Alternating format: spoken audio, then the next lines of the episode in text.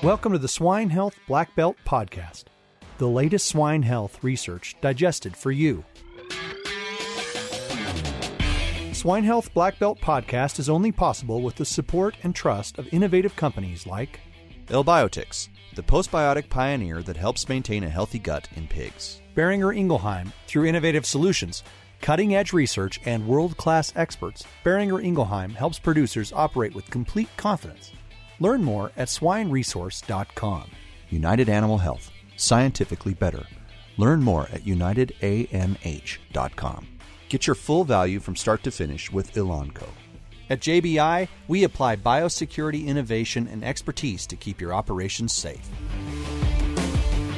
My name's Dr. Clayton Johnson, and I'm the host of the podcast. Joining me in our podcast studios today is Dr. Arlene Garcia. Dr. Garcia is assistant professor of animal behavior and welfare at Texas Tech College of Veterinary Medicine. Dr. Garcia is also a multi species animal welfare auditor and consultant. Arlene, welcome to the podcast. Thank you very much for being here. Why don't you give a little bit of background about yourself to the audience? Sure. Thank you for the invitation. Um, so a lot of my work uh, revolves around finding methods or developing technologies that mitigate stress in livestock. So I've dedicated a lot of my time to doing research and going out to the field and finding the problems that we can bring to to the university and do controlled studies to find solutions solutions for producers essentially and and their animals. Um, so I do a lot of work with transportation of uh, market pigs, um, weaned pigs, management of compromised animals. Um, so just a variety of things. Um, but lately, I've also been somewhat occupied with um, developing some courses in Spanish for specific purposes in agriculture. So it's a USDA funded project, and I work closely with the Hispanic workforce to identify barriers in timely euthanasia um, and also to um, identify or close the gaps in communication between the Hispanic workforce, veterinarians, and animal scientists. And so I've developed three courses. We should be getting wrapped up with that pretty soon. And then I'll have them available to the general public um, for whoever wants to learn Spanish for specific purposes in agriculture. So that's kind of a side thing, but my passion is animal welfare, uh, behavior, and physiology. Very good.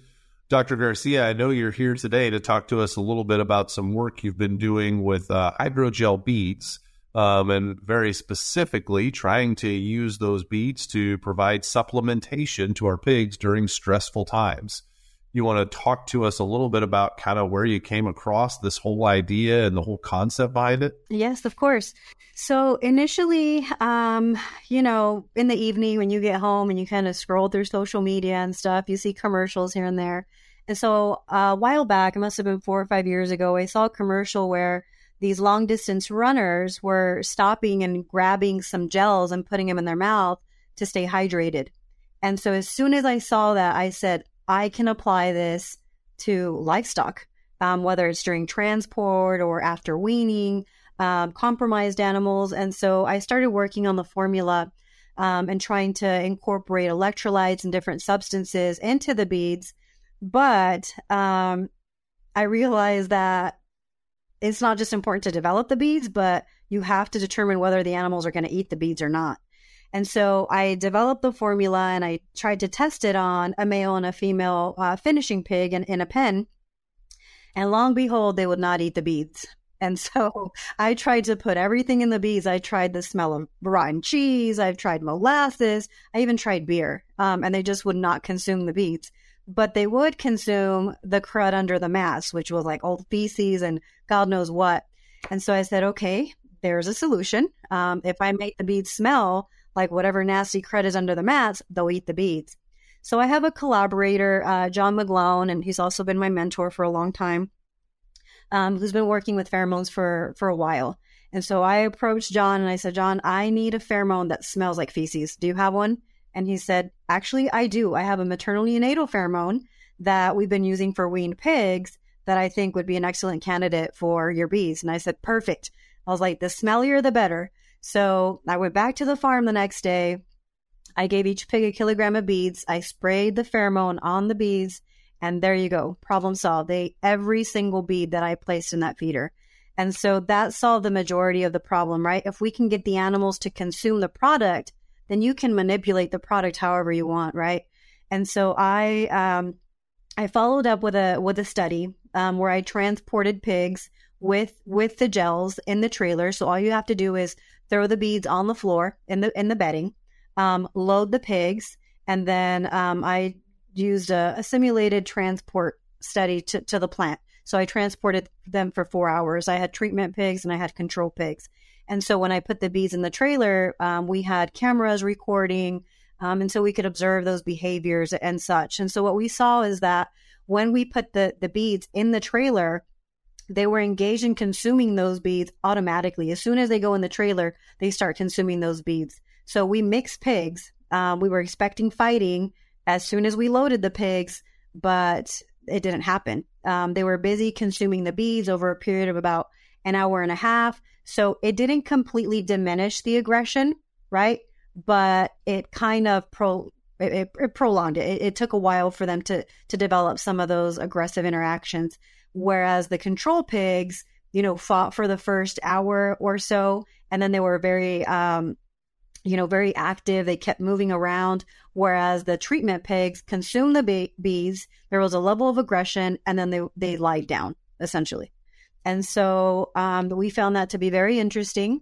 Um, upon returning uh, to the farm and unloading the pigs, what we saw is that the behavior was also different for the treatment pigs and the control pigs. So when the control pigs got there, um, they went directly to the water. They were thirsty. You could see that a level of anxiousness, whereas the treatment pigs walked into the pen, they sat down, they lied down, but they weren't um, obviously as thirsty as the other pigs. Now that can be kind of complicated, right? Because if you have market pigs that are going to slaughter, right, to the plant, um, and they're going to be stunned electrically, then you want them to consume a lot of water. And so you have to modify those beads depending on what the producer needs are. Um, and so we realized that early on. And so we also um, saw that there was a correlation between CO2 gas that they um, were expelling, right, and body temperature. So the control pigs had higher body temperature than the treatment pigs. And so we know that they were more active on the trailer. And so being more active leads to a higher temperature and so on. And so we saw that um, the CO2 levels were higher um, for the control p- pigs, meaning that they may have been hypoventilating um, and so not getting enough enough oxygen, and that may have been due to the fighting or the activity level. And so those are some of the physiological changes that we saw in the pigs. So um, the work keeps going and going. Um, you know, we have to find the exact formulations. We also have to make sure that they don't leak. So we did have a leaking problem with the gels. And so initially I was losing about 40% of the content. And so we've kept refining the components of it, trying to make sure that um, it's GRAS approved, right? Because we want everything to be, everything that's in the bead is food grade, human food grade. And so um, we're, we're ensuring that we're kind of meeting the needs uh, for the industry in that, in that way. And so anyway, um, right now, we finished testing it on weaned pigs, and we found that just the alginate itself is sufficient enough to provide a benefit to to the to the pigs. And so that's kind of some background of, of the gels and how we use them. The alginate, as I understand it, is essentially a seaweed based compound that's um, kind of inherent to the, the bead itself. But you, you mentioned supplements like electrolytes. What what other nutritional type supplements could be included in these beads? So, um, so alginate, like you mentioned, is seaweed. It's a seaweed component. So just the seaweed itself um, expands in the stomach, um, and so when it expands, it helps the pig feel, feel satiated. And so, uh, because it is a gel, it also helps the the pigs um, excrete the feces or the the fecal content that they have um, and so that's important for when they get to the plant, you know, that you don't have uh, fecal contamination of the of the meat product and so on. But um, the alginate helps um, also maintain the different types of supplements that we've used. So we've used electrolytes, um, we've used probiotics, we've used um, inositol, so a variety of substances that are hydrophilic um, within the within the gels. And so we can modify the gel um, and incorporate really whatever we want to. And we can color them whatever color we want to. They can be blue, green, orange, whatever color. But off of our last study, we just realized that pigs like blue, weaned pigs like blue better than than than green. So when we mix the the electrolyte um, with the with the alginate and the the substances that made the gel, um, it turned green. And so we had a positive control and um, you know the the treatment supplement bead, and so the colors were different. And the pigs tended to eat the beads that were blue more than they did the ones that were green. And so we know that there is a color preference. And so that helps us better refine the, you know, the the solution or the the component of the bead. JBI helps swine producers fight against harmful pathogens with the forming power of D7 disinfectant. JBI helps treat or prevent costly outbreaks and assure eco friendly biosecurity on farm and transport. Safe and effective against PED, PRRS, E. coli, Salmonella, and other illness causing pathogens. D7 is non toxic, providing a safer environment for your employees, low corrosive to equipment, and breaks down biofilms. Learn more at jbidistributors.com.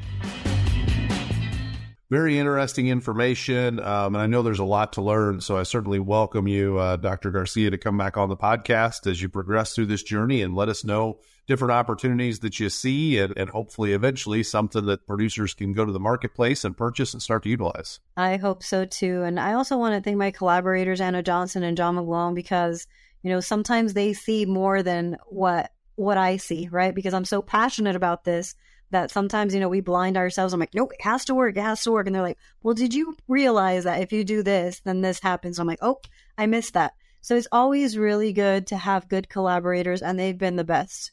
So that's, I'm very grateful. That is very true in my world as a practicing veterinarian as well. Uh, there's a great saying that I, I, attribute to Wayne Mashoff, no matter who said it first, but two heads are better than one, even if one is a head of cabbage. That's right. Well, thank you very much, Dr. Garcia, for coming on the show and to the audience out there. Thank you very much for tuning in to the Swine Health Black Belt podcast. Uh, please visit our website at swinehealthblackbelt.com if you haven't to check out not only this episode, but, but all of our previous episodes and subscribe to the podcast uh, so that you don't miss out on next week's episode. Thank you, Dr. Garcia. It's been a pleasure to get to chat with you. Thanks for coming on the show. Appreciate having you. Thank you for the invitation. Nice meeting you. Yep. To our audience, thank you very much for joining. Please have a great rest of your day. Hey, everyone. We're always searching for the latest and greatest research to share each week. If you have a swine health related research trial and would like to come on the show to talk about it with me and share it with our audience, feel free to send an email to healthblackbelt at swineit.com and we would love to take a look at your research.